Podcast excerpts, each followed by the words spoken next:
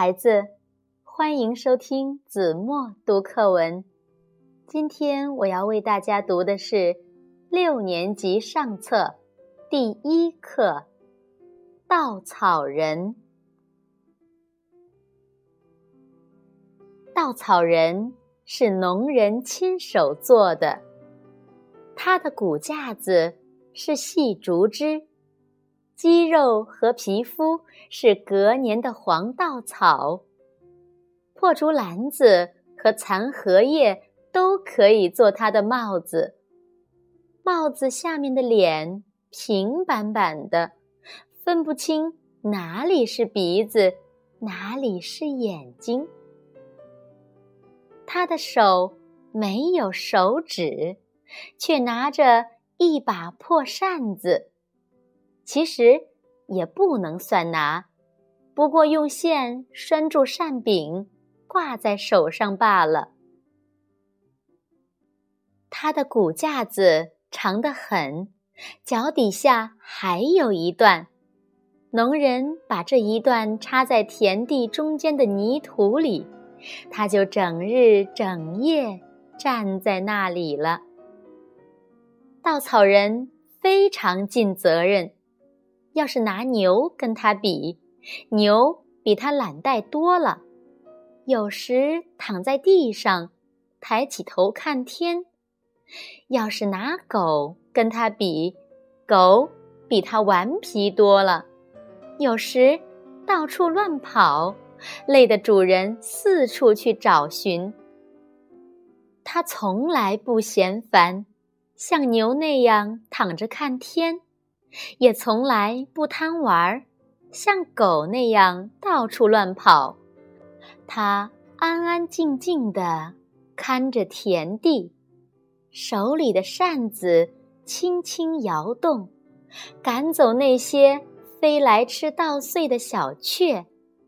他不吃饭，也不睡觉，就是坐下歇一歇也不肯。总是直挺挺地站在那里。一个满天星斗的夜里，他看守着田地，手里的扇子轻轻摇动。新出的稻穗一个挨一个，星光射在上面，有些发亮，像顶着一层水珠。有一点风，就沙拉沙拉的响。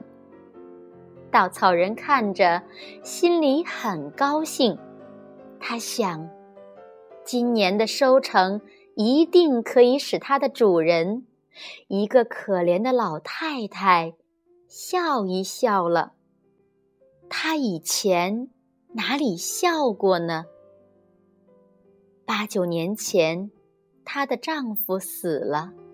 她想起来就哭，眼睛到现在还红着，而且成了毛病，动不动就流泪。她只有一个儿子，娘儿俩费苦力种这块田，足足有三年，才勉强把她丈夫的丧葬费还清。没想到，儿子。紧接着得了白喉，也死了。他当时昏过去了，后来就落了个心痛的毛病，常常犯。这回只剩他一个人了，老了，没有力气，还得用力耕种，又挨了三年，总算把儿子的丧葬费。也还清了。可是，接着两年闹水，稻子都淹了，不是烂了，就是发了芽。他的眼泪流得更多了，眼睛受了伤，看东西模糊，稍微远一点儿就看不见。他的脸上满是皱纹，倒像个。风干的橘子，哪里会露出笑容来呢？可是，今年的稻子长得好，很壮实，雨水又不多，像是能丰收似的，所以稻草人替他高兴。想到收割的那一天，他看见收的稻穗又大又饱满，这都是他自己的，总算没有白受累，脸上的皱纹。一定会散开，露出欣慰的、满意的笑容吧。如果真有这一笑，在稻草人看来，那就比星星、月亮的笑更可爱、更可珍贵，因为他爱他的主人。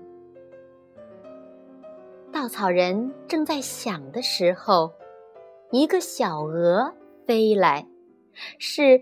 灰褐色的小鹅，他立刻认出那小鹅是稻子的仇敌，也就是主人的仇敌。从它的职务想，从它对主人的感情想，都必须把那小鹅赶跑了才是。于是，他手里的扇子摇动起来。可是。扇子的风很有限，不能够叫小鹅害怕。那小鹅飞了一会儿，落在一片稻叶上，简直像不觉得稻草人在那里驱逐似的。稻草人见小鹅落下了，心里非常着急。可是。他的身子跟树木一样定在泥土里，想往前移动半步也做不到。扇子尽管扇动，那小鹅却依旧稳稳地歇着。他想到将来田里的情形，想到主人的眼泪和干瘪的脸，又想到主人的命运，心里。就像刀割一样，但是那小鹅是歇定了，不管怎么赶，它就是不动。星星结队归去，一切夜景都隐没的时候，那小鹅才飞走了。稻草人仔细看那片稻叶，果然。叶尖卷起来了，上面留着好些鹅下的籽，这使稻草人感到无比惊恐，心想：祸事真的来了，越怕越躲不过。可怜的主人，他有的不过是两只模糊的眼睛。要告诉他，使他及早看见这个，才能挽救呢。他这么想着，扇子摇得更勤了。扇子常常碰在身体上，发出啪啪的声音。他不会叫喊，这是唯一的警告主人的法子了。老妇人到田里来了，她弯着腰。看着田里的水正合适，不必再从河里车水进来。又看看他种的稻子，全很壮实。摸摸稻穗，沉甸甸的。再看看那稻草人，帽子依旧戴得很正，扇子依旧拿在手里，摇动着，发出啪啪的声音。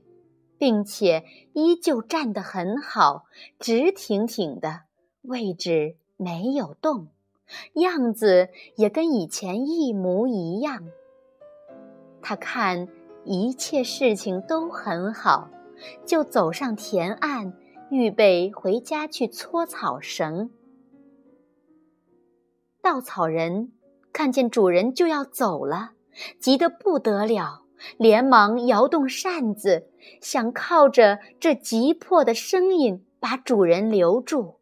这声音里仿佛说：“我的主人，你不要去呀！你不要以为田里的一切事情都很好，天大的祸事已经在田里留下种子了，一旦发作起来，就要不可收拾。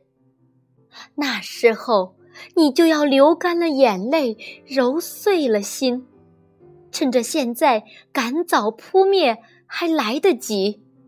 这，就在这一棵上，你看这棵稻子的叶尖呐。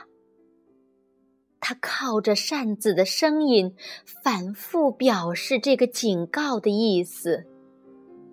可是老妇人哪里懂得？他一步一步的走远了。他急得要命，还在使劲摇动扇子，直到主人的背影都望不见了，他才知道这警告。是无效了。除了稻草人以外，没有一个人为稻子发愁。他恨不得一下子跳过去，把那灾害的根苗扑灭了；又恨不得托风带个信，叫主人快快来铲除灾害。他的身体本来是瘦弱的，现在。怀着愁闷，更显得憔悴了，连站直的劲儿也不再有，只有斜着扇，弯着腰，成了个病人的样子。不到几天，在稻田里，额下的籽变成了肉虫，到处都是了。夜深人静的时候。稻草人听见他们咬嚼稻叶的声音，也看见他们越吃越馋的嘴脸。渐渐的，一大片浓绿的稻子全不见了，只剩下光杆儿。